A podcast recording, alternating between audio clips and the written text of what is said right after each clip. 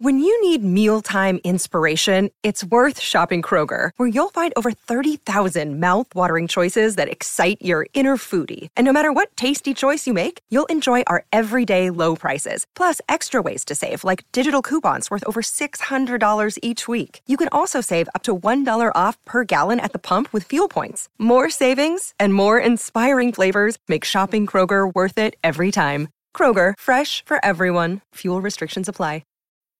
It takes a lot of hard work to make it look easy. This Mother's Day, Duluth Trading Co. can help you give her something that keeps up. Whether you prefer to shop online or in store, Duluth has a motherload of gear, goods, and gifts to keep her comfortable and capable, no matter what needs doing. With Duluth's problem solving details and legendary durability to boot, you'll finally be mom's favorite again. Check out DuluthTrading.com for all your Mother's Day gifting needs. Hello, I'm Josh Widdicombe. And I'm Rob Beckett. Welcome to Lockdown Parenting Hell, the show in which Rob and I discuss what it's like to be a parent during lockdown, which I would say can be a little tricky.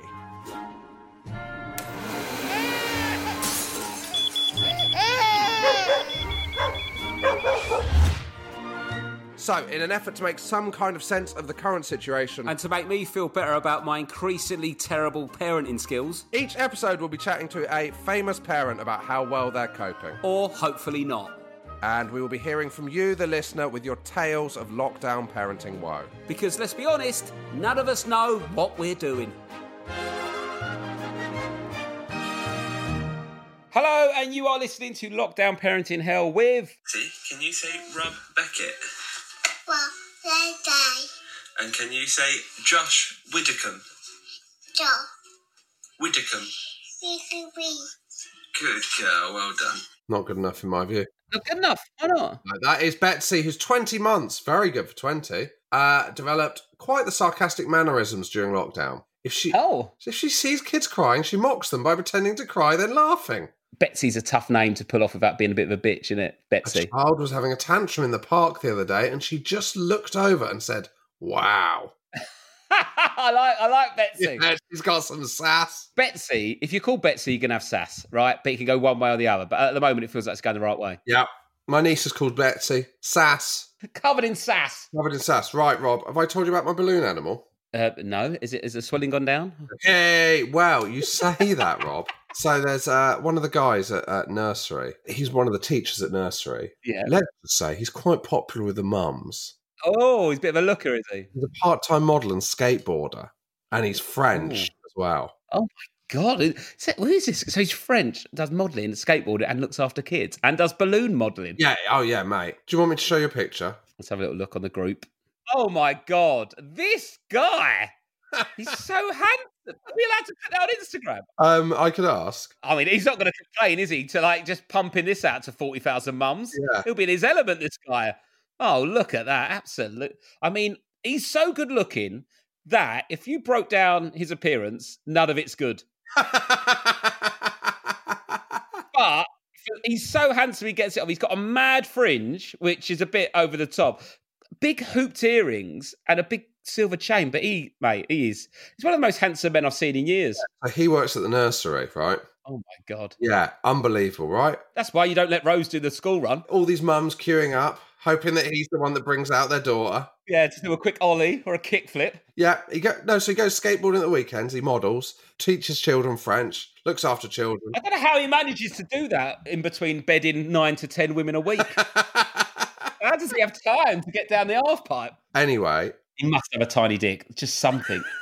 Do you know what I mean, something to level it out. anyway, my daughter came back from nursery with a balloon animal that he'd made of a dog. Yeah. The next morning, she had it. She was twisting it around, and I was like, "Don't, don't do that because you'll burst it." And so she put it down. I went to pick it up to put it on the table, and just the mere fact I touched it meant it burst. Oh, so it was your fault. It was my fault, and you can't. You're like, no, well, you. That is totally unfair. That is not my fault. Obviously, she was furious with with good reason. yeah, yeah, Um, yeah. I'm going to send you. There was one bit left.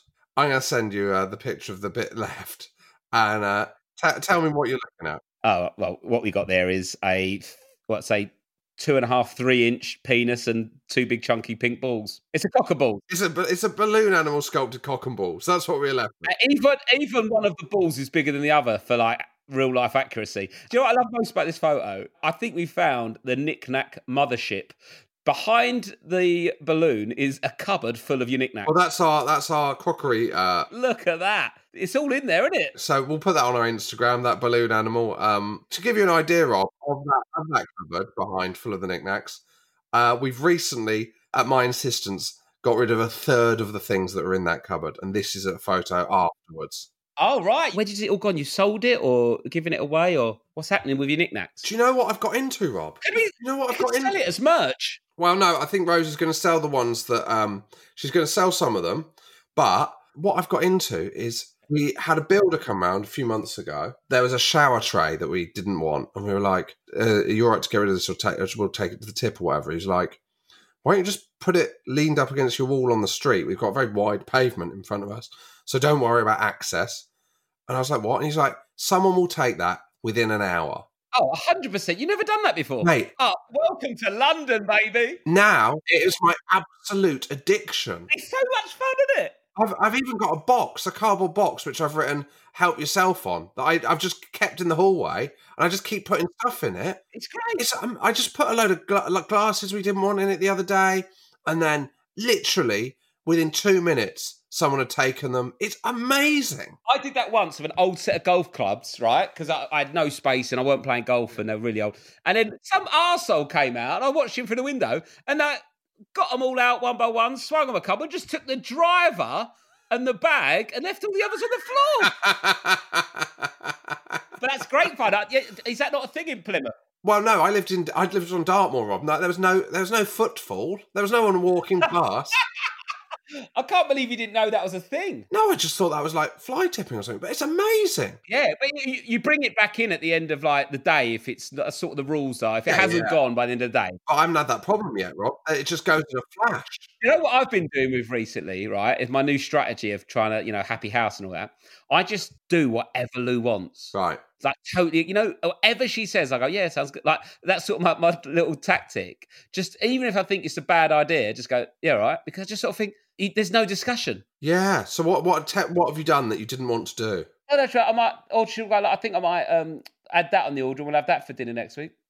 Okay. Or like, I think I'm going to do that and I do, okay. I just, whatever she suggests, just say, yeah. I mean, that feels very different from the uh, persona you were throwing out in the last podcast.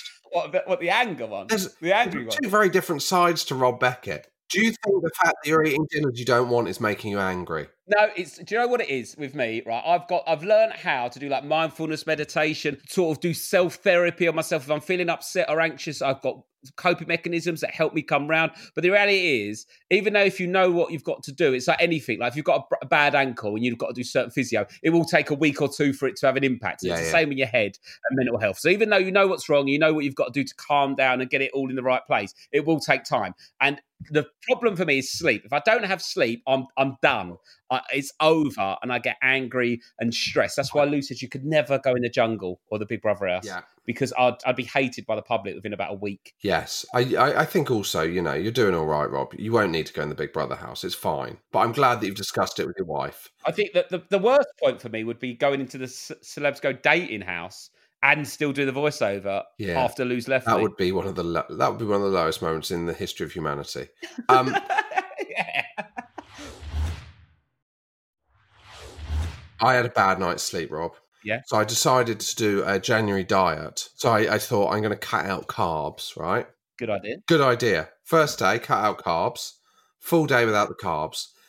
The amount of energy I had was insane. By bedtime, my heart was thumping. So you had loads of energy with no carbs. Loads of energy with no carbs. Normally, carbs gives you energy. No, it? because it But not- kind of gives you a peak, and then you have a tr- like it. Ah, okay. So when when you're just eating like lots of protein and vegetables and stuff, the energy I had was such that I went to sleep at eleven and I woke up at 1.30 in the morning and I couldn't get back to sleep.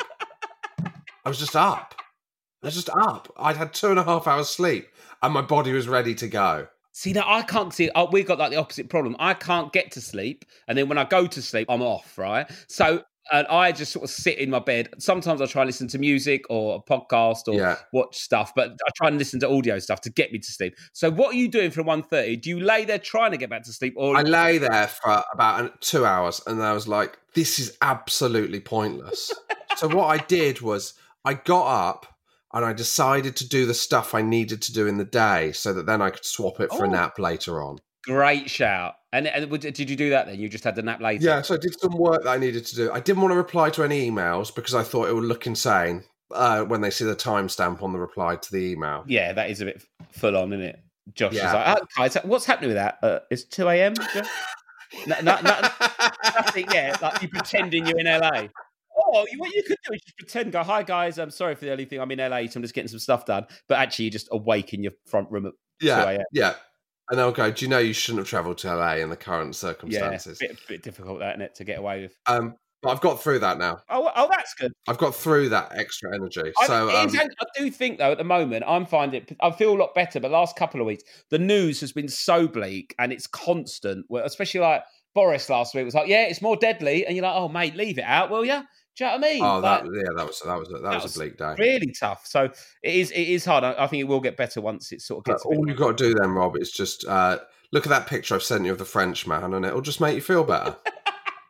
um, well, should we uh, introduce Paddy McGuinness? Why not? So we got Paddy McGuinness this week. Um, I love Paddy, such a nice guy. He's always been so lovely uh, to me when I first started doing comedy. And um, yeah, he's um, got three children. Um, all of them have additional needs, which he talks about. And they've just moved house, him and Christine. And um, he, he looked like lockdown had been tough for him the last couple of weeks. I'd say, don't you think, Josh? Like we all felt like that. We we did it early January, so it was Yeah. a, quite yeah, it was a great podcast, really funny. But I thought he really opened up Paddy because sometimes, you know, he does he is Paddy McGuinness on screen, but he was very considered and open, which was a slightly different side of Paddy, you know? I'd say it was quite worlds apart from an episode of Take Me Out. Yeah, it was somewhere between who do you think you are and Top Gear?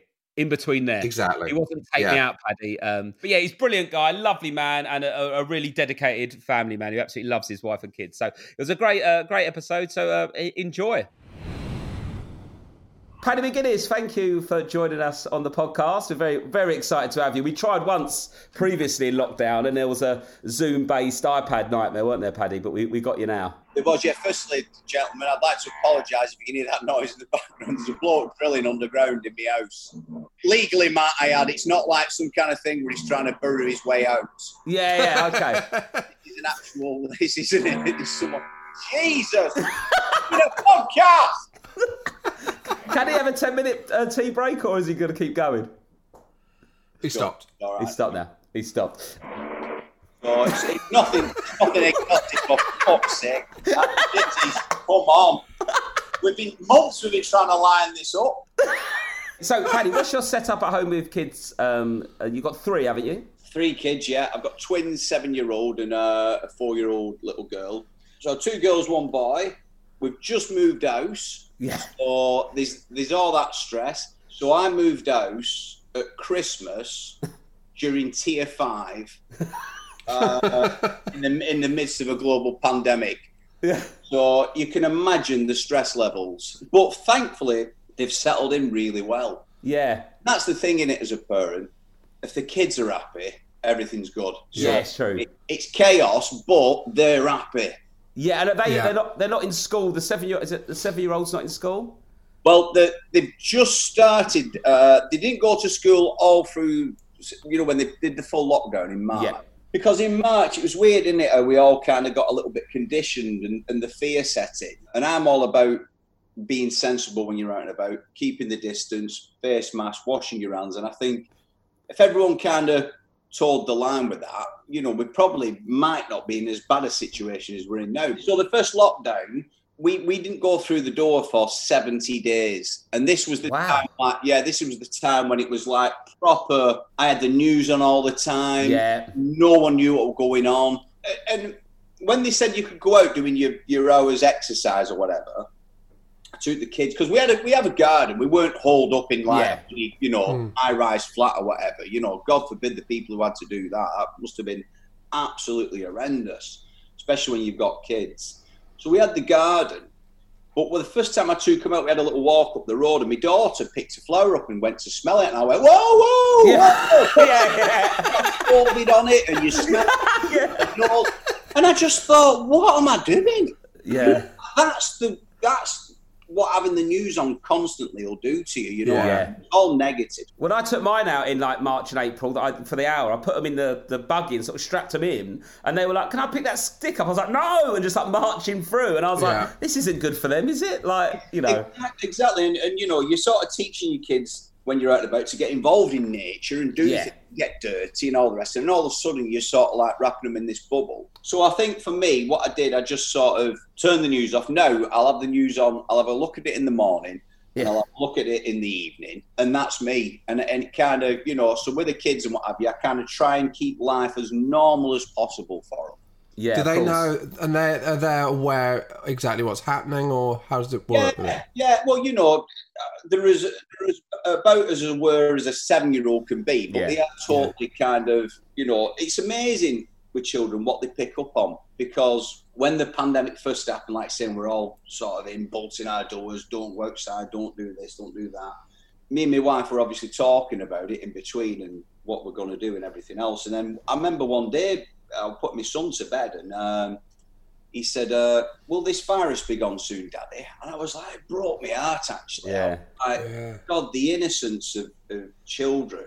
And now he'll, he, he, he asks me regularly now, he'll go, Does that mean that coronavirus will be gone soon and what have you? And you think, Oh, God, you know, it, it, Yeah. it's just, it's, it's a bloody heartbreaker, isn't Yeah, it? it's hard to know what to say to them. Whether Glad- you know. I'm glad they're sort of aware of it. I don't get a sense of fear from them. More, it's more inconvenience for kids. yeah, yeah, Yeah. yeah, Like, oh, because you know, because we know we could all die. It's more like when are the parks opening? yeah, yeah. How's the homeschooling going? Are you a good teacher at home? Listen, every, everyone's got different circumstances at home, but I can only speak on, you know, I, my children are autistic, so we have our own different sort of challenges at home. Hmm. And, and, you know, when the school go, the other day, Christine pulled this sheet they'd sent, they posted through. It was like five A4 sheets with ingredients for loads of different things. We're going, we're going to make this on Zoom today. Tomorrow you'll be making this.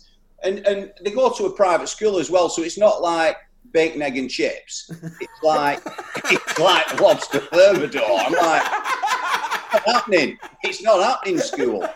So all I, I, you know, everyone's different. But for me, if they're happy and I kind of we keep on top of things, it's more about the development for me, with uh, you know, Hmm. socially and what have you. Hmm. Kind of, they're very intelligent, so the sort of schoolwork and what have you, they're already advanced in that within their class.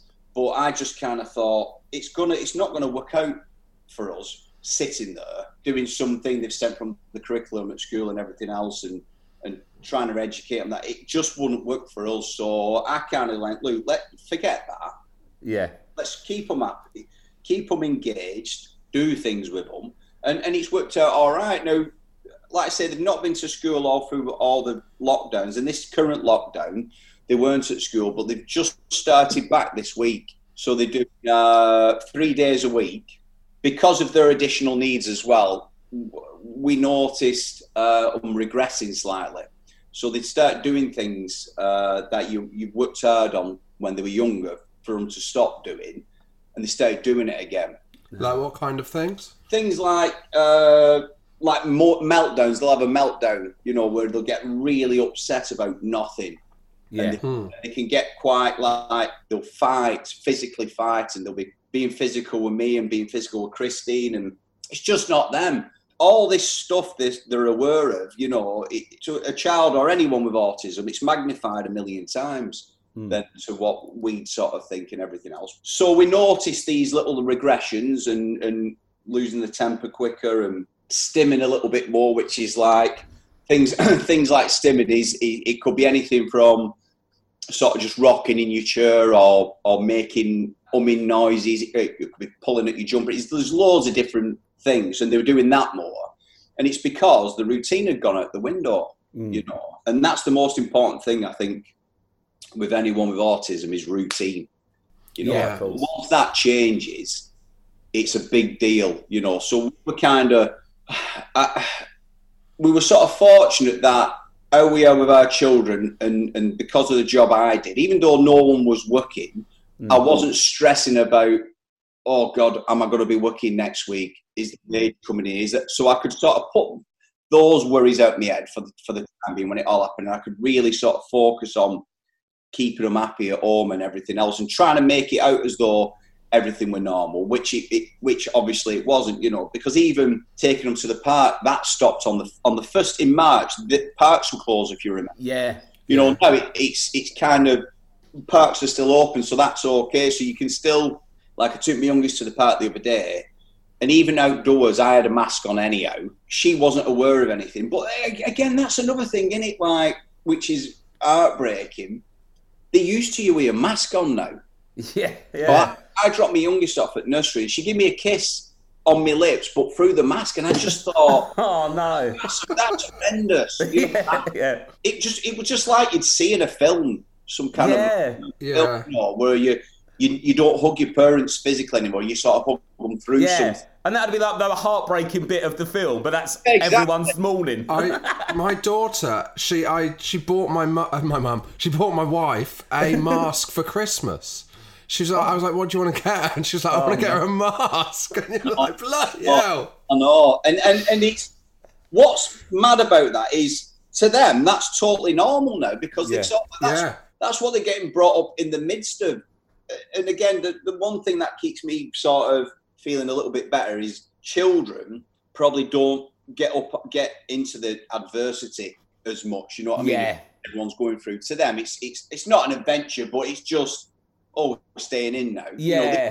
that, don't Yeah, they? they can't really get to grips with the economy and like, well, this guy's not going to be able to, you know, furlough's going to end, guys. They're not, they're not on that. they don't give a monkeys. But Yeah. um, um, so I suppose that's okay. But you know, like, any- like anyone else, I can't wait to come out of this bloody shit. Oh, Yeah. yeah, it's terrible. Do they do they like school? Are they? uh, Are your children? They're at a mainstream school, right? Yeah, they're they, not they, a. they love school. Where we live now, because all my mates from Bolton, sort of, because I live in Cheshire now. yeah. Like, Yeah. You can imagine that. Yeah. I'm Bolton, I'm, I know I live in Cheshire to my mates who still live in Bolton. It's Yeah. like, oh, here he is. Lauren Llewelyn Bowen. yeah. Neighbours of Michael Owen. Yeah. How does that work? But um, so I kind of like for me over here, we spent a lot of time finding schools, and that's why we came over here yeah. because there was nothing for them in Bolton education wise that that satisfied us.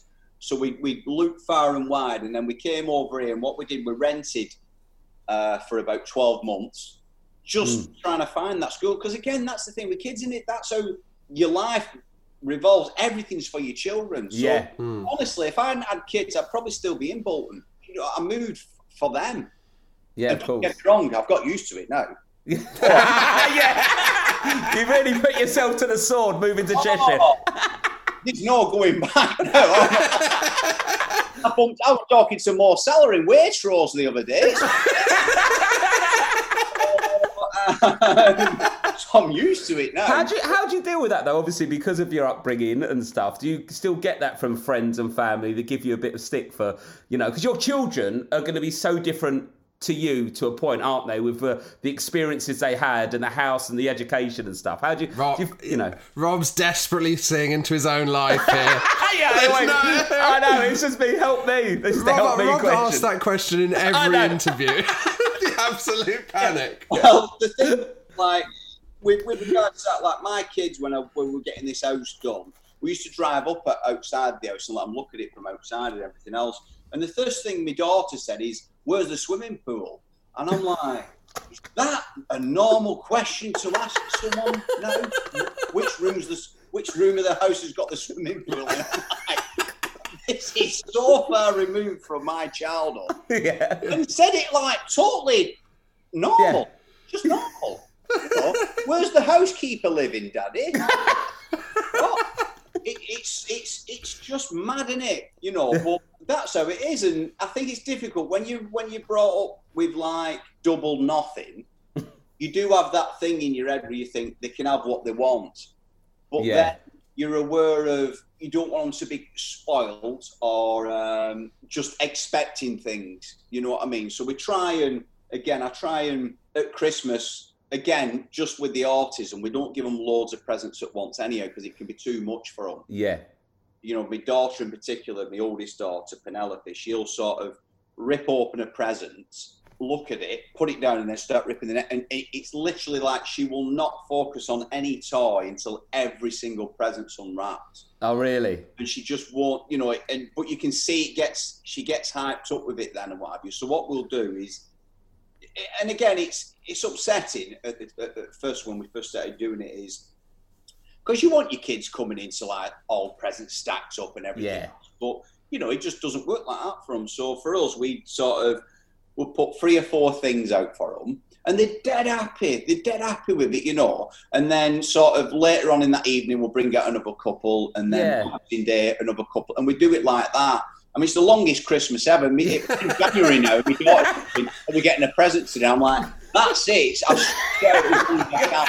It's Yeah. over. It's over, kids. Yeah. It's just different traditions, isn't it, really? Where, like, when they grow up, they were like, oh, this is what we did as kids. And it's just, sometimes just a different, introducing a new way of doing things as a family. Do you know, I, I, I remember as a kid, I'm just writing a book at the minute and um, sort of recalling stuff from my childhood. And I remember as a kid going out into the back street, finding a mattress on the floor, right?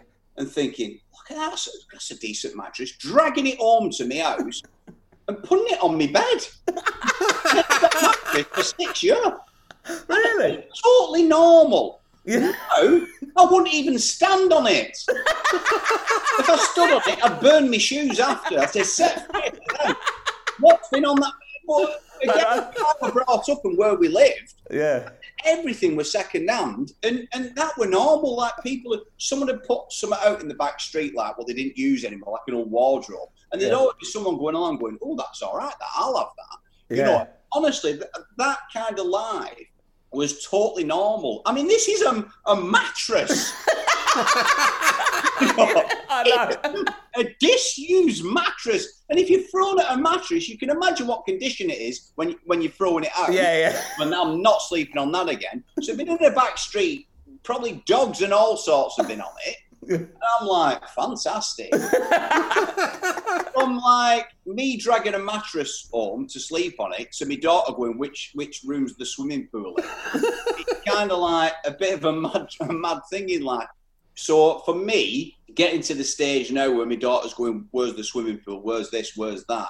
It kind of, it, it just, my life sort of happened very, very slowly getting to those Yeah. points. And it was Yeah. hard and you work hard for it. So it, it didn't, it doesn't feel kind of any different to me now because it's just slowly happened. you Yeah, know? it's, it's, sneak, it's sort of sneaked up on you. Yeah, it's like you find long hairs on a part of your body. You go, how's that grown? That? yeah. Where's that come from? Oh, look, that must have. That's took a while to grow that. Yeah. You only see it when it's that long.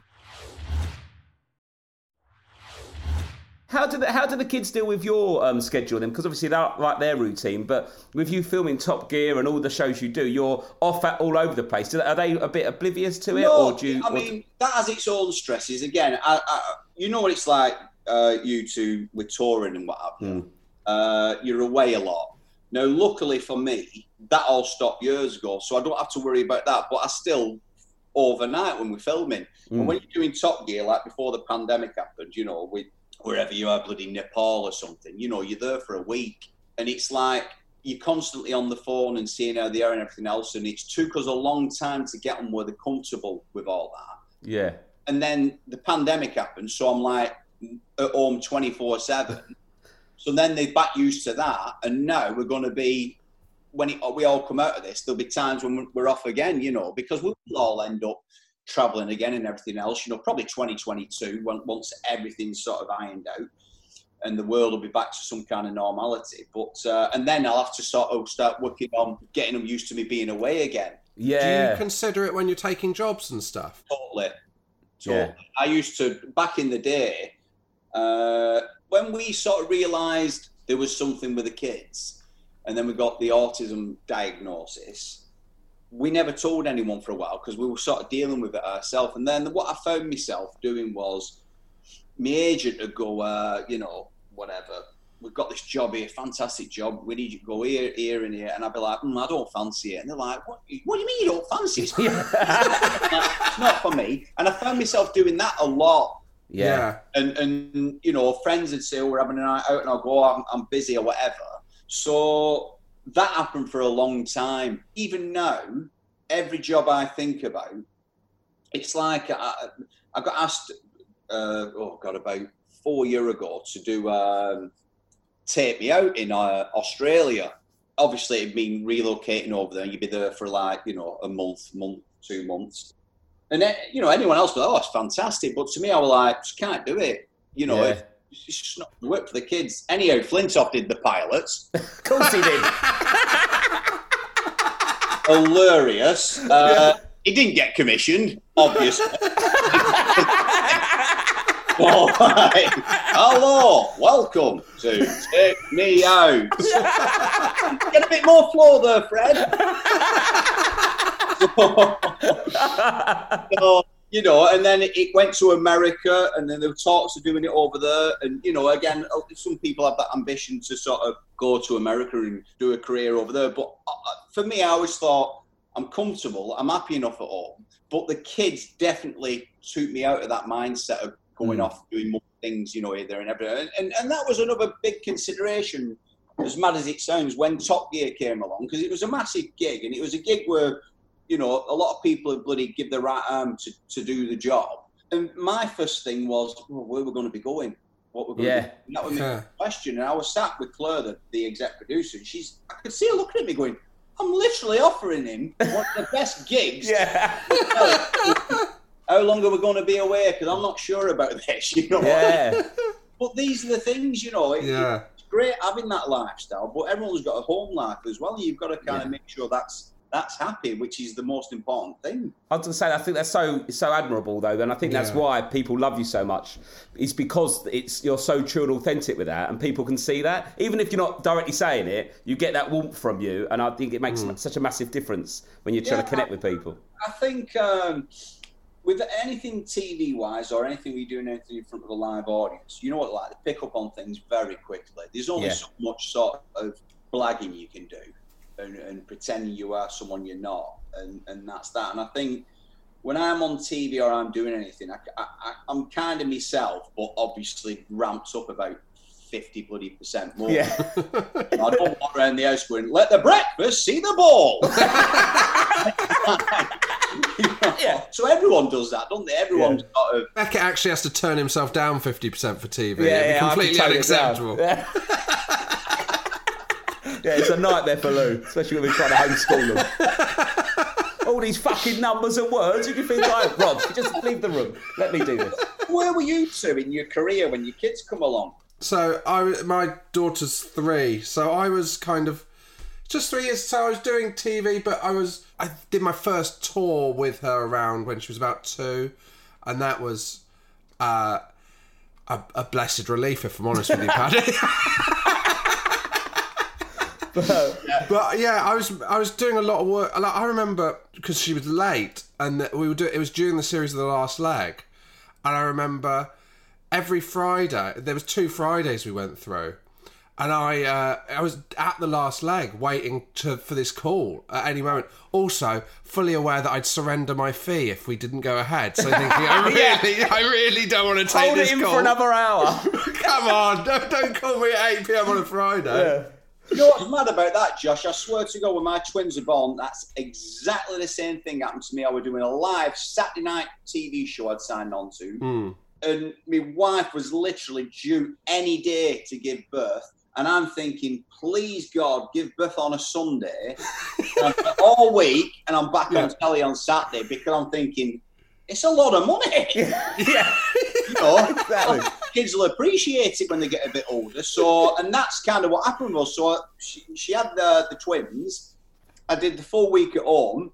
Then I went straight back to work. You know, Yeah, I- yeah. down Well Street, kind of doing the show and what have you. And and it's funny, even though what we do for a job's kind of not the norm as such, but every single parent, no matter what they do, has them same thoughts Yeah. Yeah. oh, I've got to have a bit of time. And in our job, you have the time off. No one's giving you maternity pay. No. No. And also, like, if you are in a company or an office job, you're worried that someone else will like get that promotion while you're away if you've got time off, and it's Yeah. even worse for women, you know, because they physically can't go back to work. Where I, I went back, to, I went back to work like two days after my first was born um, to do Taskmaster because I was at that point in my career where I just started getting offered lots of telly stuff, and it's like, right, I've got to establish myself, so I couldn't say no to stuff, and I was, I hadn't slept, and then the task was get to this microwave, and I just rolled in goose shit.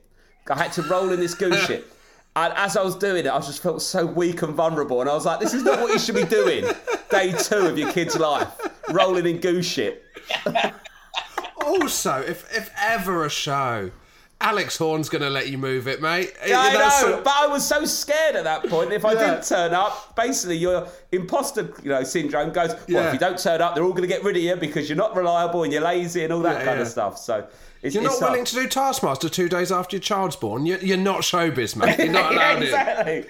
I didn't want to say when he was saying that anecdote. I was going to say that's not what the level I was worrying about, to be honest. It but you know what? As, as well for me, I remember like what you were just saying about imposter syndrome and and thinking, oh, I've got to be a bit, you know, try this and try that. I want to be successful. Like, I remember that year Ant and Dec won an NTA, and it was the year when Ant wasn't even on TV. Yeah. And I remember sitting there going, well, if they're still winning an NTA and he's not actually done the job, what are we all stressing about? So, if you don't win an NTA, it's not a big deal, is it? Yeah, You've it, you've not even been on telly.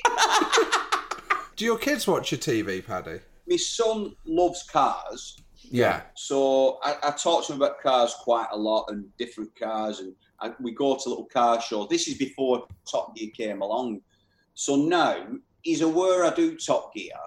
Uh, when we f- I, I- I first ever took him on a, a flight, I think they were probably five year old or something like Was that. Was this your first holiday? I think I read. I think I saw. Yeah. where- And you, was it? You went to Peppa Pig World? Is that right? To try to try them out on a shorter journey. first ever holiday, Southampton. That was, Yeah. that was our first holiday. So we flew down to And you flew?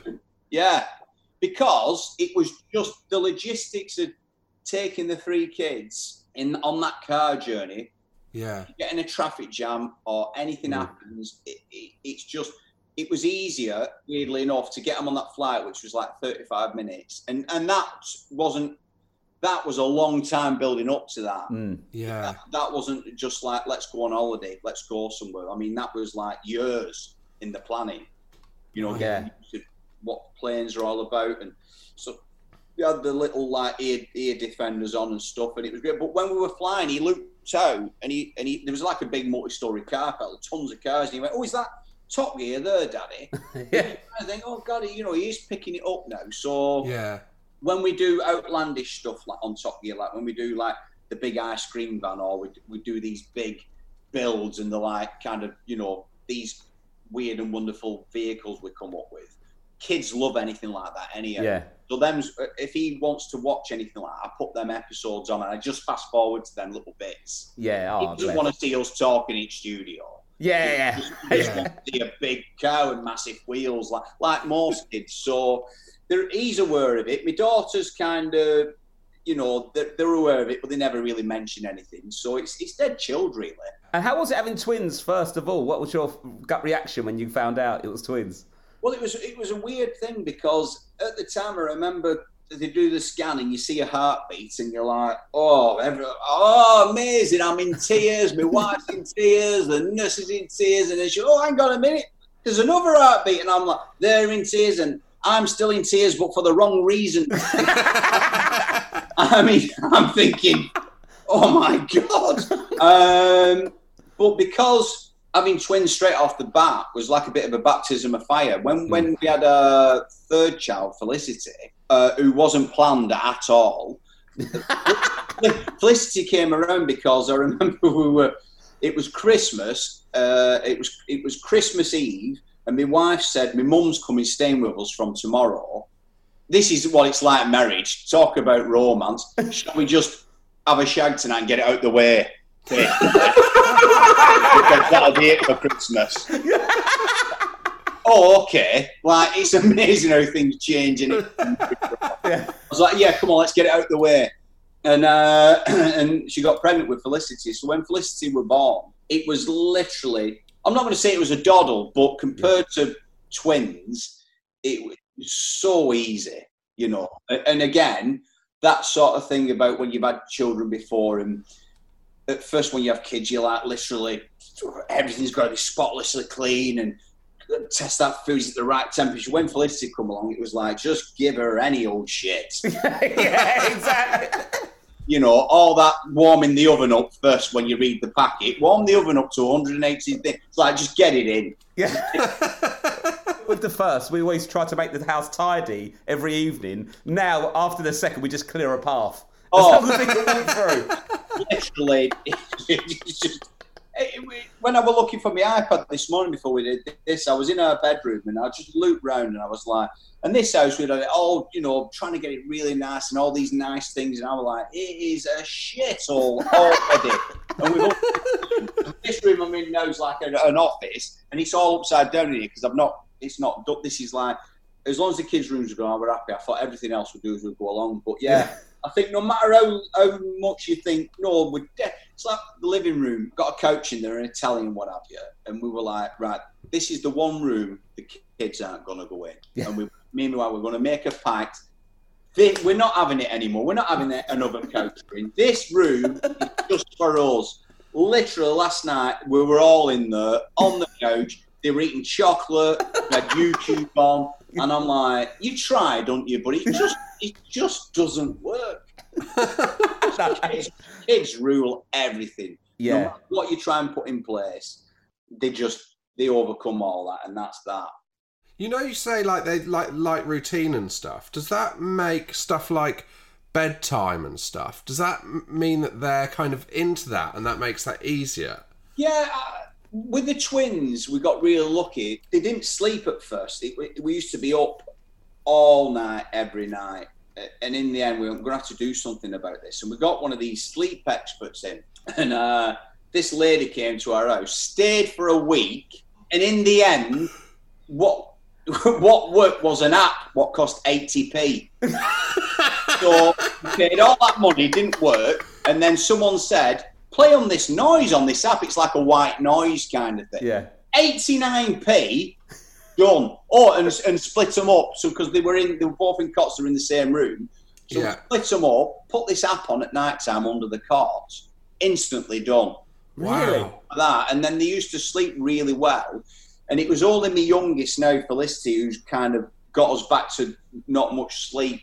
As they again, as they get older, the kids, you know what it's like with kids. You try and keep them off iPads and all these things and games and what have you. But again, when you're stressed and you're at home, you're like, and they want it, you just go right, stab it, play on it, whatever.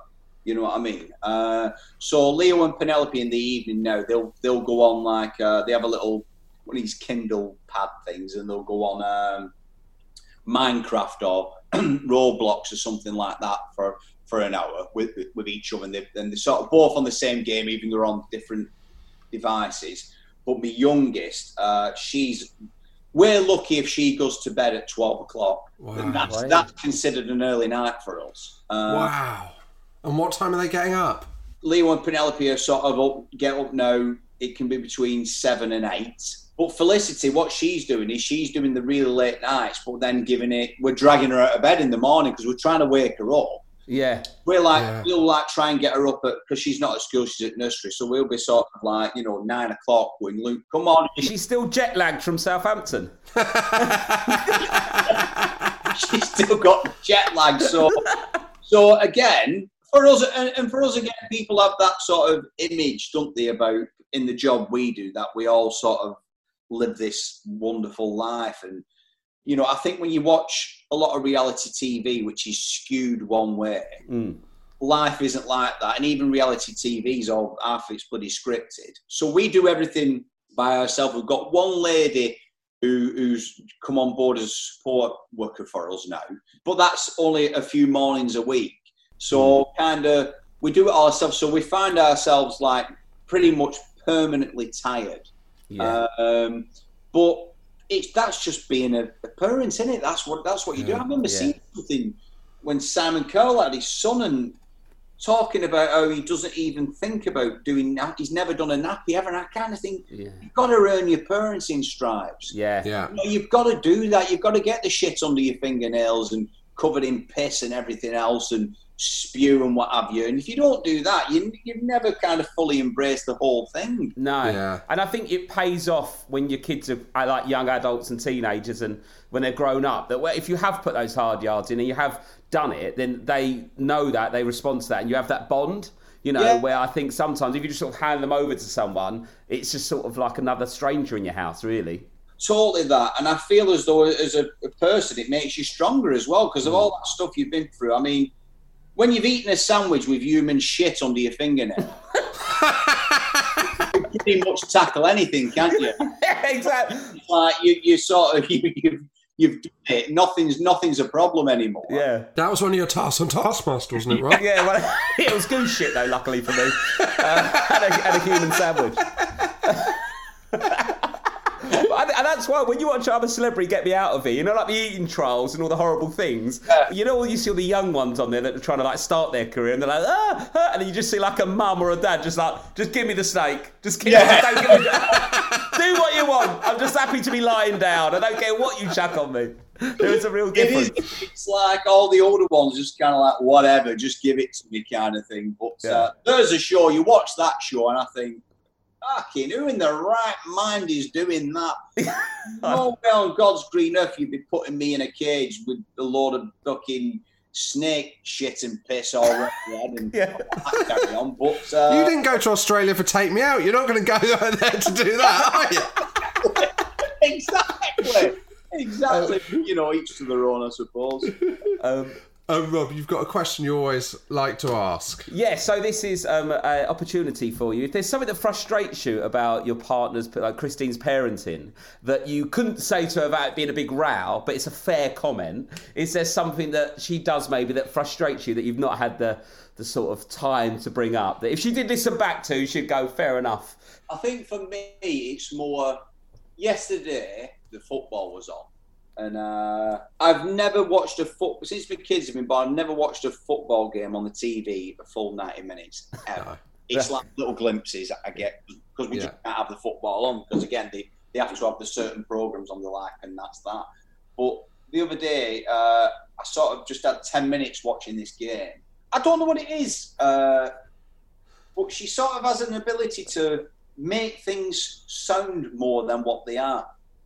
so it'll be like if she's in the kitchen with the children and she's just done them some toast, it'll be like, "Oh, you all right, sat there?" No, I'm in the kitchen. I've got the plates out of the cupboard. I put them down, and then what I did, I got the bread, and then I buttered it, and then I cut the crust off. You know, while you were sat there, and then I give it them, and then I put the thing, and then I actually made some toast. Like, the way you're doing it, I think God, I wish I had that skill to sort of really elaborate on things like that and make seem like they're massive. Yeah. So uh, uh, probably that gets on me. I think that's I think that's a good answer. Well, what what do you think Christine would say about you? I mean, we can always we can get on the show after listening to this. She might want to get on here and say her side. But what do you reckon she'd say about you? Is there anything that? She definitely say I'm too too soft with the kids. Yeah. But again, when I go back to this kind of like presents and toys and what have you, I sort of when they're on this uh, these games on the pads, uh, they, they'll have a, a little thing on it where you have to buy stuff, you know, when they're playing these games. So it's like a quid here, four quid there, and what have you. And I'll constantly be doing that for them. Yeah. Like, well, you can't keep doing that. You can't just keep getting them things. But then, in, and and she's right. But in my head, I, I again, I, I kind of think, well, why not? Let's just do it, you know. But but but the little things is what is what my wife pulls me up on with stuff like that. You know, Yeah. them little, like three quid things here and there and what have you. But uh, like your other halves, there'll be a list as long as your arm, won't there? You know what I mean? And, Yeah. and, and vice versa. We could go on and on and on, but but I'm aware she might listen to this. oh, Paddy, you've been amazing. Thank you It's so been brilliant. much. Thanks so we've much, had, Paddy. We've had so many requests. We've had so many requests for you, especially from parents with children with additional needs and stuff. And I think Yeah. the, the the platform and talking about it, and Christine does loads as well. And that you also raise loads of money at your charity balls as well for autism and stuff, and it's incredible. So you, you know you should be proud of that. It's, it's so impressive. you know, you kind of do your bit and what have you. But uh, we're just actually um, doing a documentary at the minute on autism, and it'll be uh, it's on BBC One, but I'm not sure if it'll be on at the end of this year or next year. So hopefully, other parents, because for me myself as a as a parent with with children with additional needs, you can feel a little bit. Everyone else is is, having a really good time apart from Mm. me. Do you know what I mean? And I, and Hmm. when I see other people in the same situation, or when you see other people in a weird, perverse way, worse off than you, you Yeah. kind of go, "Oh, well, at least I'm not dealing with that." You know, Yeah. and, and, and weirdly, it makes you feel a little bit better, or you go, "Oh, I- I'm not on my own with this." So, kind of like, I felt doing a documentary about the condition and about how we deal with things and everything else will hopefully people will watch it and go, God, if he's going through that, then I sh- I shouldn't be ashamed or, or worried about getting help in or whatever. Yeah, He's on telly and he's got money and he's this, that, and the other, you know. So he shouldn't have any, all those worries. yeah. But I do.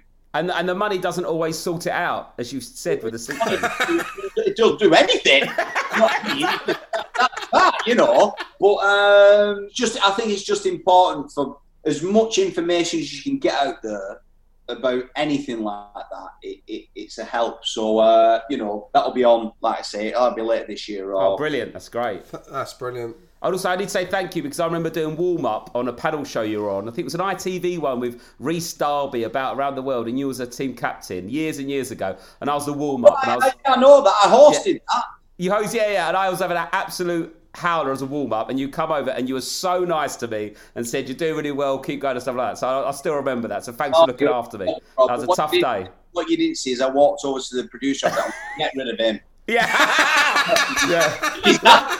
Yeah. Luckily, the series didn't get recommissioned, so it didn't. it didn't have to come to fruition. Uh, Paddy, thank you so much. It's been Thanks, amazing. Paddy. Thanks a lot. Take care. Cheers. Cheers, Thanks, mate. mate. Paddy McGuinness there. Um, I, do you know what? I absolutely love Paddy McGuinness. And That was brilliant. I've never things- met him before. talk two. Have you never met him? He's so lovely. Two things without. Rob, I don't move in those circles, Rob. Was that he I know you Christmas together. Paddy McGuinness is one of the nicest people I've ever met in this industry, and he's so genuine. And you could tell from that, so like you know, it was so nice to me as the warm up. You don't, he didn't need Yeah. to be, and I was shit as well. And he wasn't aware that I might be good at other stuff. I was just a bloke being shit, and he'd come up to me and was nice to me. And Yeah. you could tell how much that his family and his kids dominate his life. And I think that's so, so nice. Also, I should say it's the loosest neck I've ever seen on anyone, Rob. Ah. What a loose neck. He's so chill relaxed. He's open. He don't care what people think about him. You know. But um, you know, but he, he is he is willing to make stiff neck decisions. Do you know what I mean? He's got a loose neck, but you know, it's not good for the kids. I won't go to Australia. Do you know what I mean? I think that's really interesting because it just transforms your life. I think that must yeah, like kids transform your life. Yeah. We go, oh god, we can't go out drinking till you Yeah. know one a.m.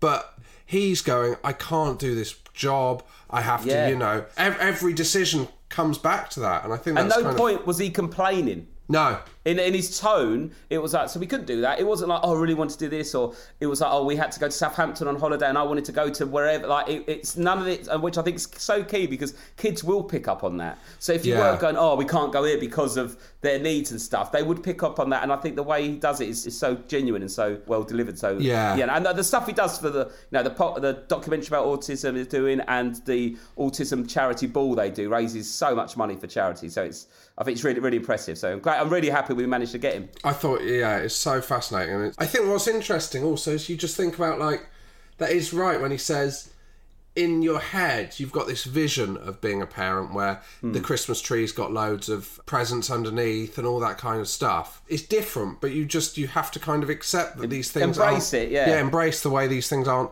And here, here I am going bloody hell, that bike didn't go down as well as I thought. yeah. Your own poor, kind yeah, of- the poor old Paddy's not had a good night's sleep since he dragged that mattress into his bed from the street.